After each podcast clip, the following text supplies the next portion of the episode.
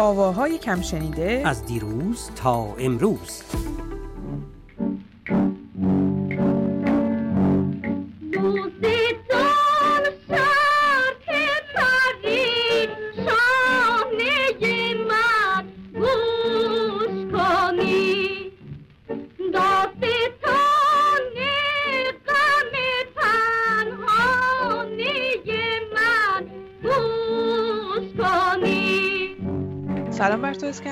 سلام بر همه شنونده های عزیزمون. پیش از اینکه برسیم به قطعه امروز با صدای خانم لورتا امیدوارم که همه شنونده های خوب این برنامه صحیح و سالم باشن در این اوضاع احوال کرونا. تو چطوری اسکندر؟ درود بر تو و درود بر شنوندگان ارجمند.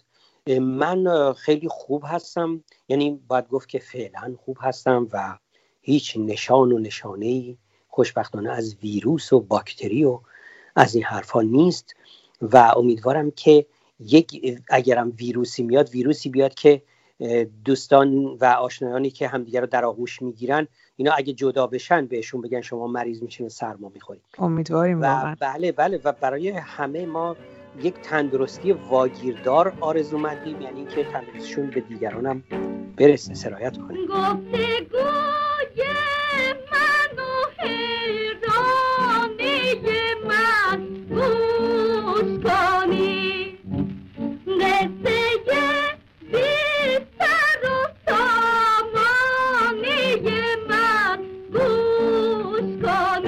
امیدوارم. امیدوارم که همینطور بشه.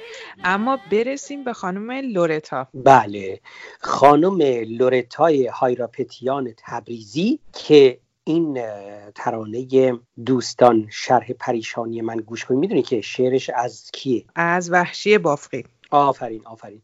وحشی بافقی اتفاقا یکی از شعرهای معروف ترکیب بندیش خلاصه اینه. این در یک اپرایی به نام یوسف و زلیخا اون زمان که دارم میگم یعنی اوائل 1300 نمی‌دونم درست 1310 بود کی بوده که این ده دوازه ضبط شده بوده روی صفحه. موسیقی این روی صفحه ضبط شده بوده و این اپرا رو در تهران اجرا کردن.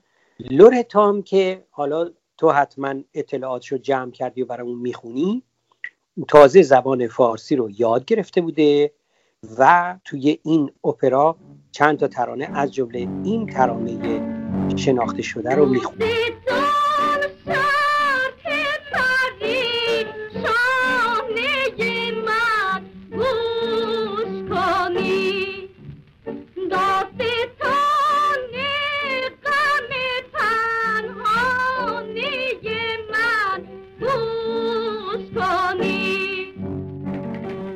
پیش از اینکه حالا برسیم به زندگی نامه خانم لورتا این قطعه که در واقع ما انتخاب کردیم که تو هم گفتی در نمایشنامه یوسف و زلیخا اجرا شده بودش این همون اجرای اصلی هستش یا این قطعه بعدا در واقع ضبط شده و ما الان داریم پخش می‌کنیم؟ نه نه. ببین روی صحنه خب خود لورتا این اجرا می‌کرده و یه بخش هم اینطوری بوده که مثلا ارکستر می و زنده می‌زده.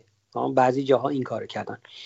ولی اینقدر این مورد توجه بوده که اینو بعد روی صفحه ضبط کردن و در اجراهای بعدی خود سفر رو میذاشتن. خلاصه سفر رو میذاشتن توی همون میون اجرا. بعدم میشه گفت صفحه مستقل شده دیگه. بر خودشیه که موسیقی حالا بگیم معروف اون زمان شده.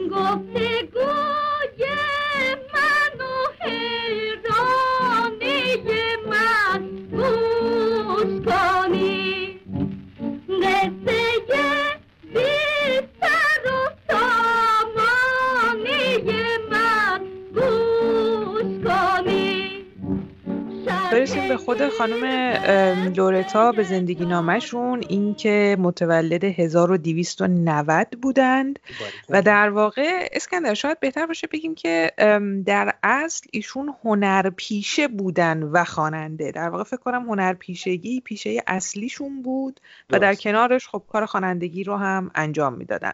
بله نوازنده هم بود و در کنار عبدالحسین نوشین که یکی از پیشتازان و پیشاهنگان تئاتر ایران بود ایشون خب همسر نوشین بود و با نوشینم رفت به شوروی. اون زمان ولی تو داشتی می‌گفتی ببخش نه نه اتفاقا فقط اشاره کردی به آقای نوشین آقای عبدالحسین نوشین که اگر احیانا باشون آشناییت ندارند از نمایشنامه نویسان و کارگردانان بسیار به نام تئاتر بودند که خانم لورتا در سال 1312 با ایشون ازدواج کرده بودن. اما برگردیم پیش از ازدواج خانم لورتا که در تهران زاده شده بودن ایشون پدرشون از مهاجران ارمنی روسیه و بازرگان پارچه بودند مادرشون اهل مالتا و خیلی آشنا با موسیقی. ایشون به دبستان فرانسوی ژاندارک رفته بودند و دبیرستان رو در مدرسه روزها در تهران به پایان رسونده بودند.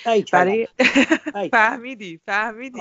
رفتی این روز شمار چهره های ماندگار ایرانی رو که من این همه زحمت می‌کشم خوندی بعد میاد تحویل خود من میدی. بله. اینجا من نه من فقط به خاطر این بودش که می‌خواستم یک تبلیغ خیلی ویژه‌ای بکنم برای این روز شمار چهره های تاریخی تو. فقط به خاطر همین بود که من رفتم سراغ این. به خاطر تو.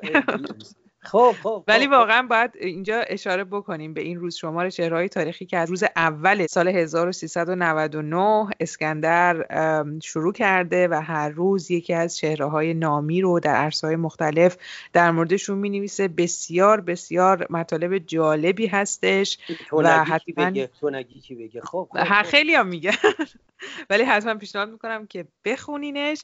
اما دوباره برسیم به خانم لورتا که اگر احیانا در اون روز شمار چهرهای تاریخی از شنونده های ما کسی بوده که نخوندتش. اینو بگم که ایشون 16 ساله بودند که به سرپرستی آقای اسماعیل مهرتاش در چندین نمایشنامه موزیکال بازی کردند. به نمایشنامه یوسف و زلیخا اشاره کردیم که قطعی که برای شما در نظر گرفتیم امروز هم از همین نمایشنامه هستش. 18 ساله بودند که با کارگردان به نام آقای نوشین ازدواج کردن. از این هم براتون گفتیم. 42 ساله بودن که به دنبال همسرشون به مسکو رفتن و در اونجا آموزش آکادمیک تئاتر رو به پایان رسوندن.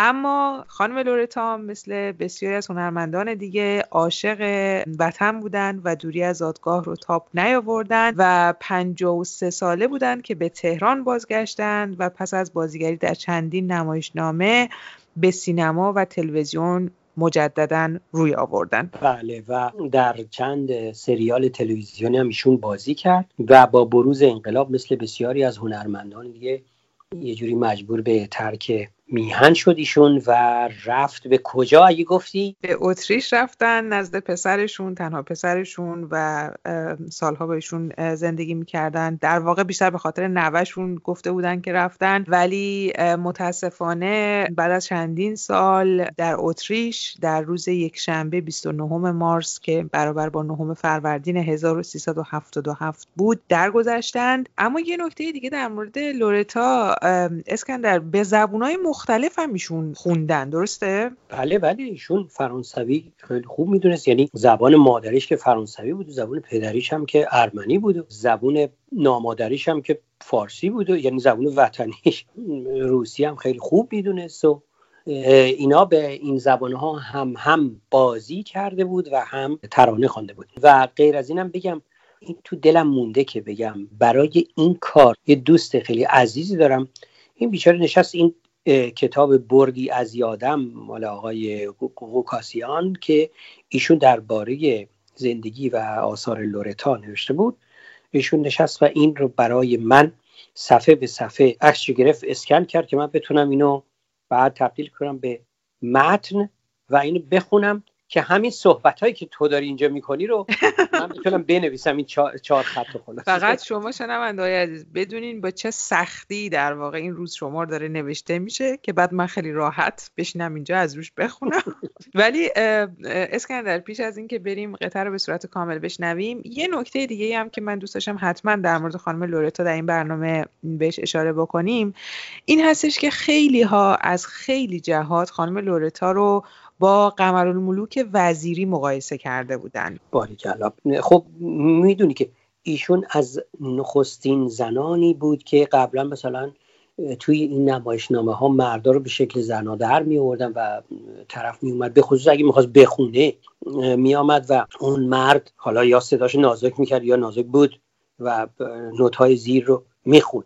ولی ایشون نه بیباکانه این کار کرد با اینکه خودش تعریف می‌کرد توی همون کتاب که چقدر مزاحمش می‌شدن و چقدر این مسئله که اصلا ایشون بره روی صحنه سنگین بوده برای جامعه اون زمان. بگم من میترا جان که آقای مهرتاش هم در موسیقی این کار خیلی زحمت کشیده و ما می‌بینیم که سازهای شرقی نظیر کمونچه در کنار سازهای غربی نظیر پیانو قرار گرفتن و این ترانه رو نواختن. در پایان برنامه بگم که ما شنونده های خوب این برنامه برای هفته دوم هستش که این برنامه رو از خونه و جدا از هم داریم برای شما ضبط می‌کنیم. اسکندر در منزل خودش هست من هم در منزل خودم. امیدواریم که شما هم اگر می‌تونید و امکانش رو دارید که از منزل کار بکنید حتما این کار رو انجام بدین که سلامت بمونین تا ببینیم که این اوضاع کی قراره درست بشه دیگه اسکندر.